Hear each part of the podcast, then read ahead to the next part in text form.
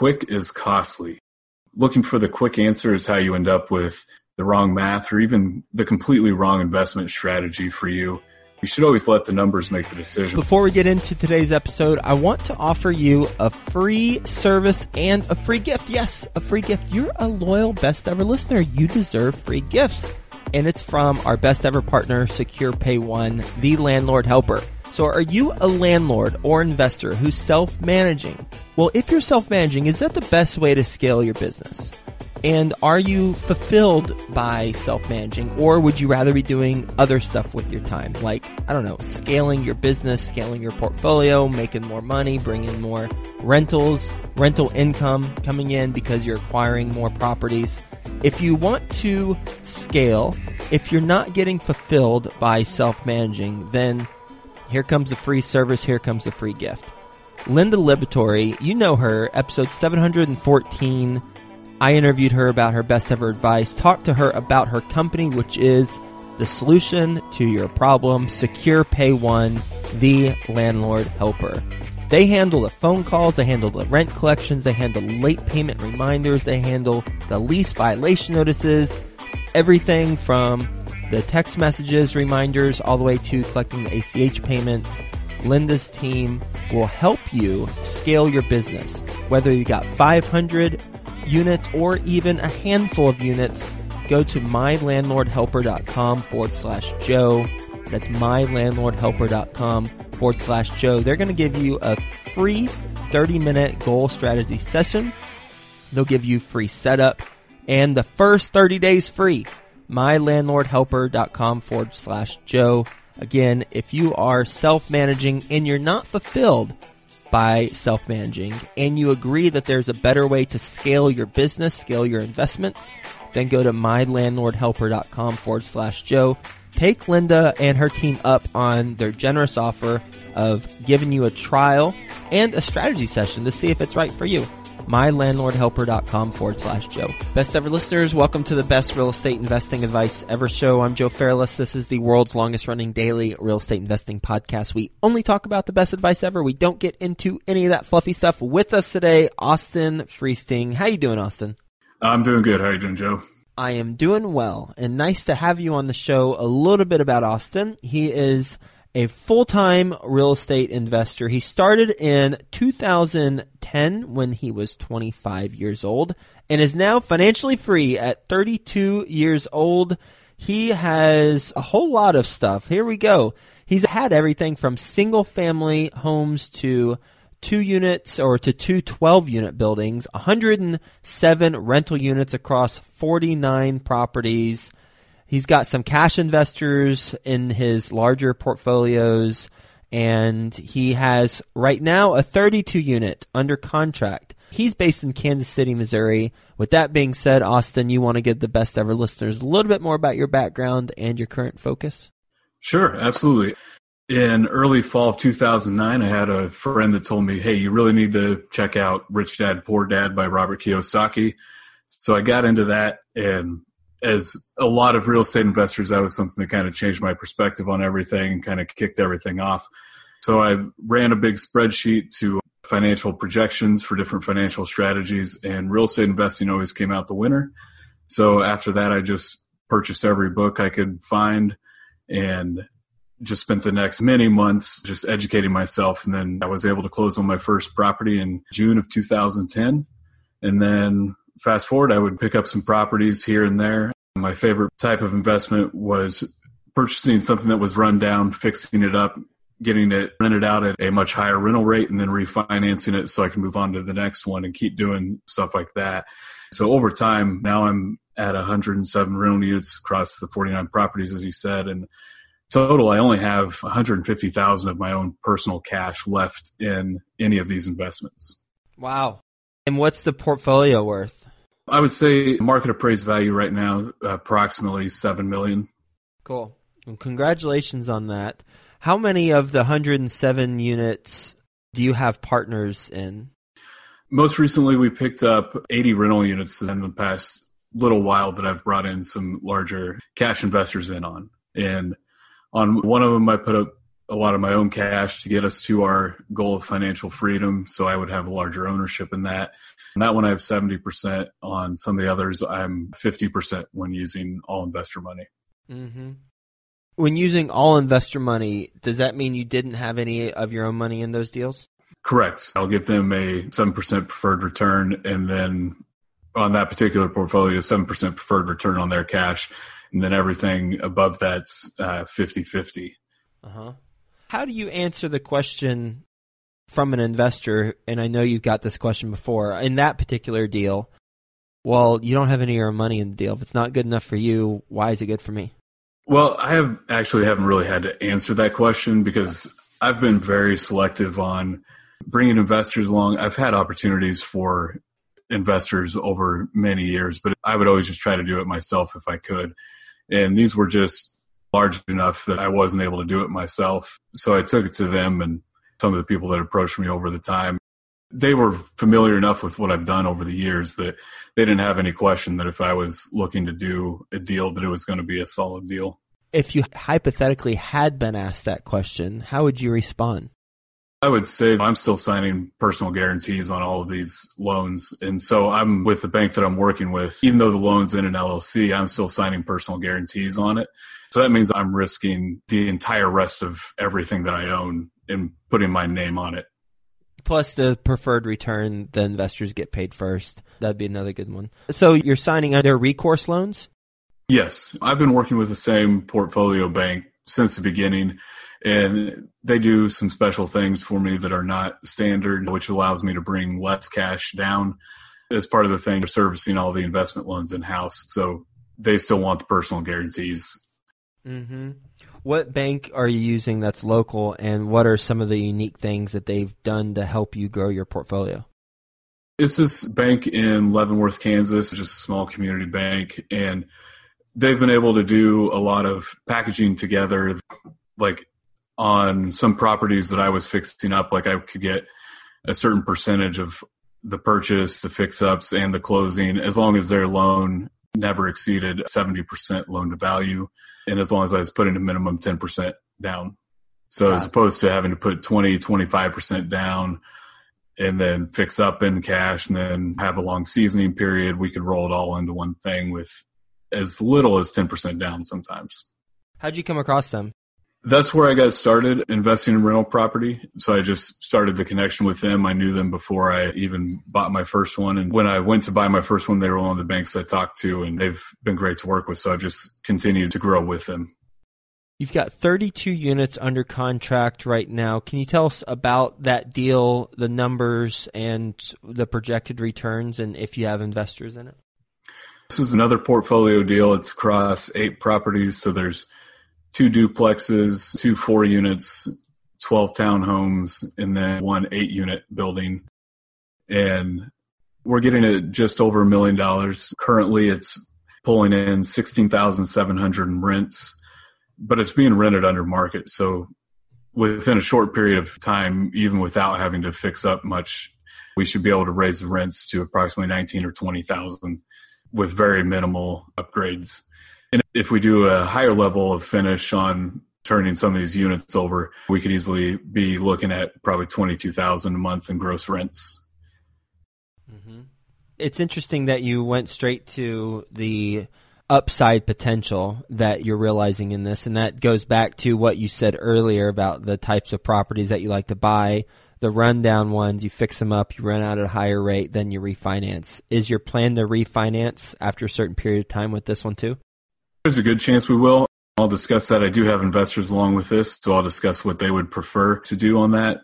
And this one is not as crucial to refinance just because the cash flow is going to fund anything we need to do. If we go for the higher level finishes to capture that 22,000 in gross rents as opposed to the 19 to 20, then I think we would definitely look at refinancing in two or three years when that's done, pulling all the cash plus I would say we'd be able to pull out all our cash plus an extra 200,000 or so with the new value. Mm. And how much if any of your own money in this one? This one will be another where I'm not putting in any of my own cash. What type of structure do you have with investors? This one will probably be at a 50 50. And this one, we will probably forego the preferred return just because it's going to take a little more time on my part than just putting the deal together. So it'll take some more time on the back end as far as getting all the units turned over and kind of helping manage that process. What type of management do you have in place? Is it your own company? It's actually a company that I started years ago when I was first getting into real estate investing. I knew my goal was always to have a passive income, but I didn't necessarily trust the property managers that were in the area at the time. So I decided to just start my own company and then I sold that back in 2013 and they've continued to manage my property since then. You don't have any ownership interest in it anymore? No, I just found people that I would trust with my properties and worked out a good deal for both of us. Okay. So you had it for about three years, then you sold it? Yes. Did you make money on it? What type of return did you get on that one? On that one, I probably only broke even. I might have even lost a little bit of money, but I would have been close to a break even on everything it took to build that company mm-hmm. versus what I sold it on. But the more important thing is it was only three years, even if I lost a little bit of money on the property management company, I now have property managers I can trust going forward indefinitely. With your project, the 32 unit, how long do you plan on having it and what are the overall project's projected returns? Pretty much everything I do is a long term buy and hold, like no real plans to sell. And my investors always know that as well again, I've been super selective on who I work with, and I've never actually even sought investors. They've come to me, and whenever I see that our interests do align in that, then we'll talk more about ever moving forward. But I would say in two years in, the cash flow might support everything that needs to be done. So we might just take zero cash flow for the first two years, and then we'll be at twenty two thousand in gross rents. What happens if an investor wants out?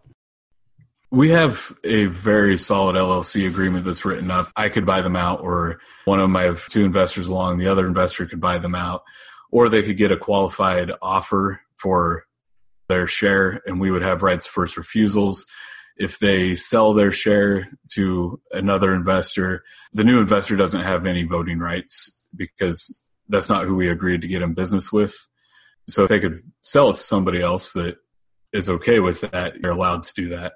Based on your experience as a real estate investor, what is your best real estate investing advice ever?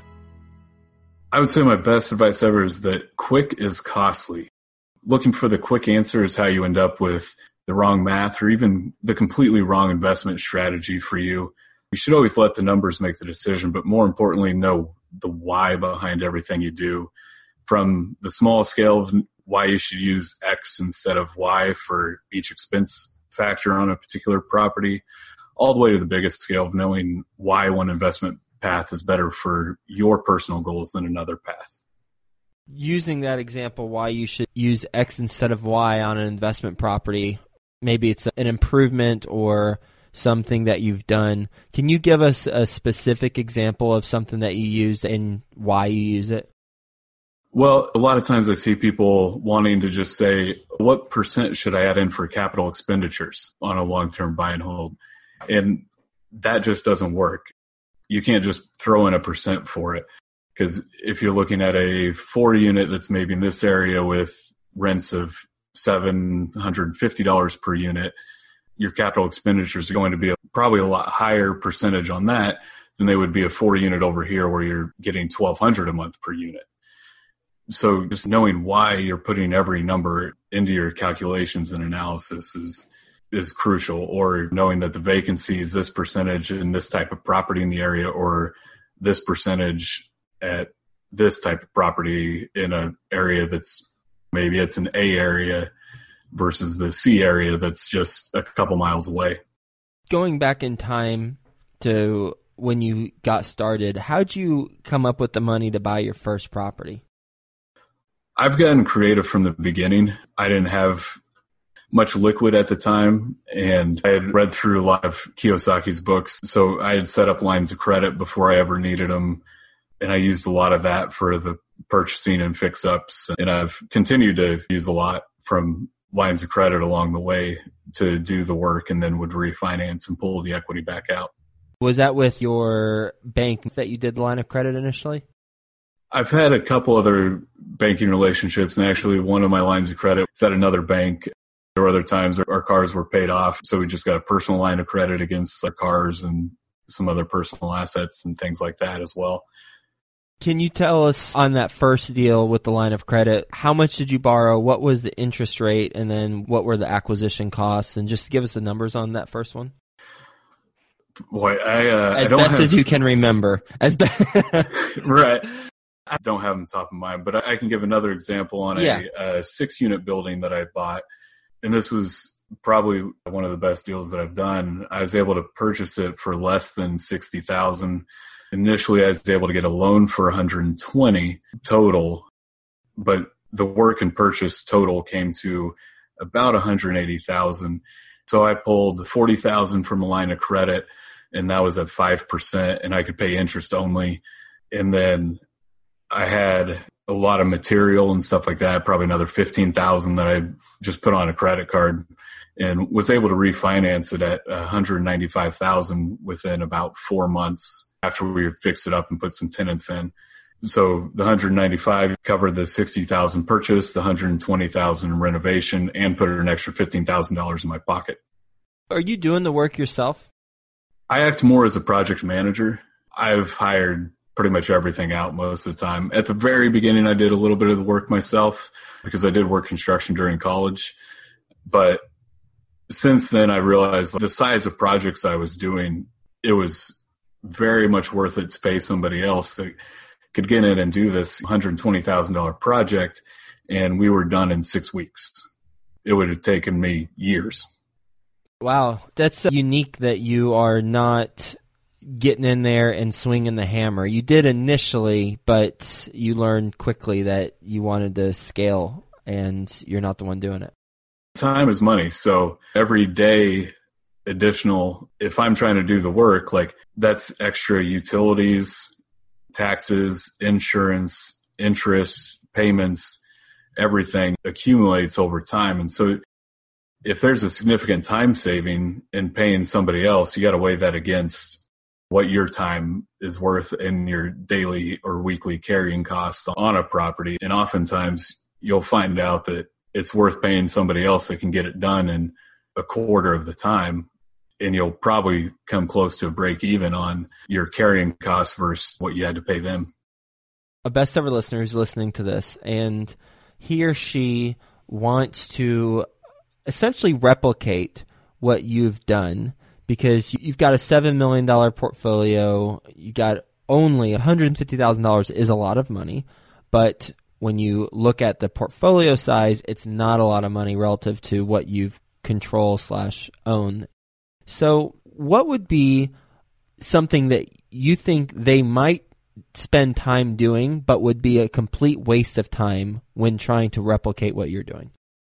that's a good question You know where I got that from? i do not Tools of Titans, Tim Ferriss. oh i've uh, i haven't read a lot of that book I'm gonna start. I, a- I'm gonna start asking it. this question more. I have it on my desk sitting over here and I've, I've started digging into it a little bit yeah, yeah. When he talks about how to get better at a sport, he lists a bunch of questions. This is one of the questions. I figured I'd pop it out, and you're actually the first person I've asked this question to. Welcome. Uh, yeah, uh, trial by fire here. So, boy, uh, I would say spend your time truly knowing the numbers. And if you're going to try to spend your time learning how to redo electrical or redo the plumbing or things like that, if you're going to scale, you have to be the big picture guy and you have to be able to manage the little stuff. But if you're spending your time just doing the little stuff, you're spending your time trying to save a few pennies when there's thousands to be made if you spend your time on the big picture. Mm. You have taken your own advice, that's for sure. You ready for the best ever lightning round? Sure, let's do it. All right, first, a quick word from our best ever partners. Are you an investor who self manages, talks to your residents, collects checks, and handles all the day to day tasks? Well, there's a better way, best ever listener, and guess what? That better way is Secure Pay One. Secure Pay One, the landlord helper, will have conversations over the phone with your residents whenever there's an issue, and the residents can pay you directly. So schedule your free trial and 30 minute session today at mylandlordhelper.com forward slash Joe. That's mylandlordhelper.com forward slash Joe. Are you ready to close more deals and officially seal your financial freedom? The Dwellynn Show with Ola Dantis discloses the most innovative real estate investing strategies to kickstart your quest to financial freedom. Go listen at www.dwellynn, D-W-E-L-L-Y-N-N dot com forward slash show. That's D-W-E-L-L-Y-N-N dot com forward slash show. Best ever book you've read? I would say Thinking Fast and Slow. It's an excellent study into how the mind works and how decisions are made.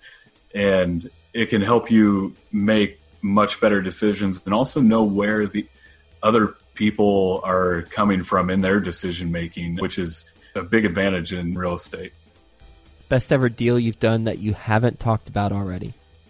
I'm loving this 32 unit deal I have under contract right here. We're getting in at about 1.6% monthly rents to purchase, but with minimal work, we can be right at 2%. The returns on this are going to be killer. What's a mistake you've made on a transaction? On a transaction, I can't really say that I've made a big mistake. I'm such a numbers nerd that I put them through the ringer, run the numbers every which way I can.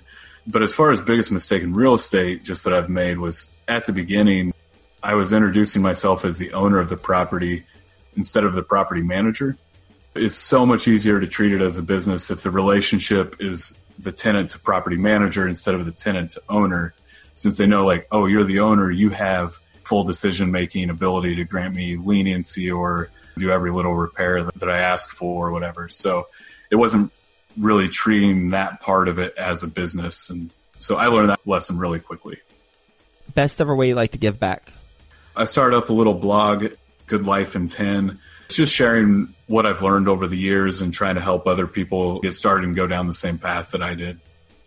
And that's G O O D L I F E I N T E N dot com? Yes. Cool. I got to this point within seven years. I think anybody can in 10. Cool. Well, I have that in the show notes page. What's the best ever way the listeners can get in touch with you? I would say through the blog. You can contact me via email there, and that's goodlifein10 at gmail.com or just checking out the stuff at the blog. Austin, thank you for being on the show, for talking through how you've gone so quickly in a relatively short amount of time. Your main business model is buying the rundown or properties that need to be fixed up then you fix them up, you rent them out at a higher rental rate, then you refinance it. Tried and true approach that many investors before you and many in the future will do and have a lot of success doing. How you have a relationship with a portfolio lender, a local one in Leavenworth, Kansas, and how you approach your deals. The quickest costly approach and knowing why you're doing something instead of just doing it. Then, when someone wants to replicate what you're doing, don't spend time on the micro level stuff that you can hire someone for, but rather make sure that you're a big picture person. Know how to be competent in the areas. I think you would agree with that but you don't have to be a skilled expert in every single facet. You'll go freaking crazy if you try to do that. So, thanks for being on the show, Austin. Hope you have a best ever day. Really enjoyed it, and we'll talk to you soon. All right, sounds good. Thank you, Joe. Are you ready to close more deals and officially seal your financial freedom? The Dwellynn Show with Ola Dantis discloses the most innovative real estate investing strategies to kickstart your quest to financial freedom. Go listen at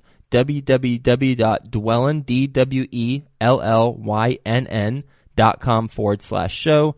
That's D-W-E-L-L-Y-N-N dot com forward slash show.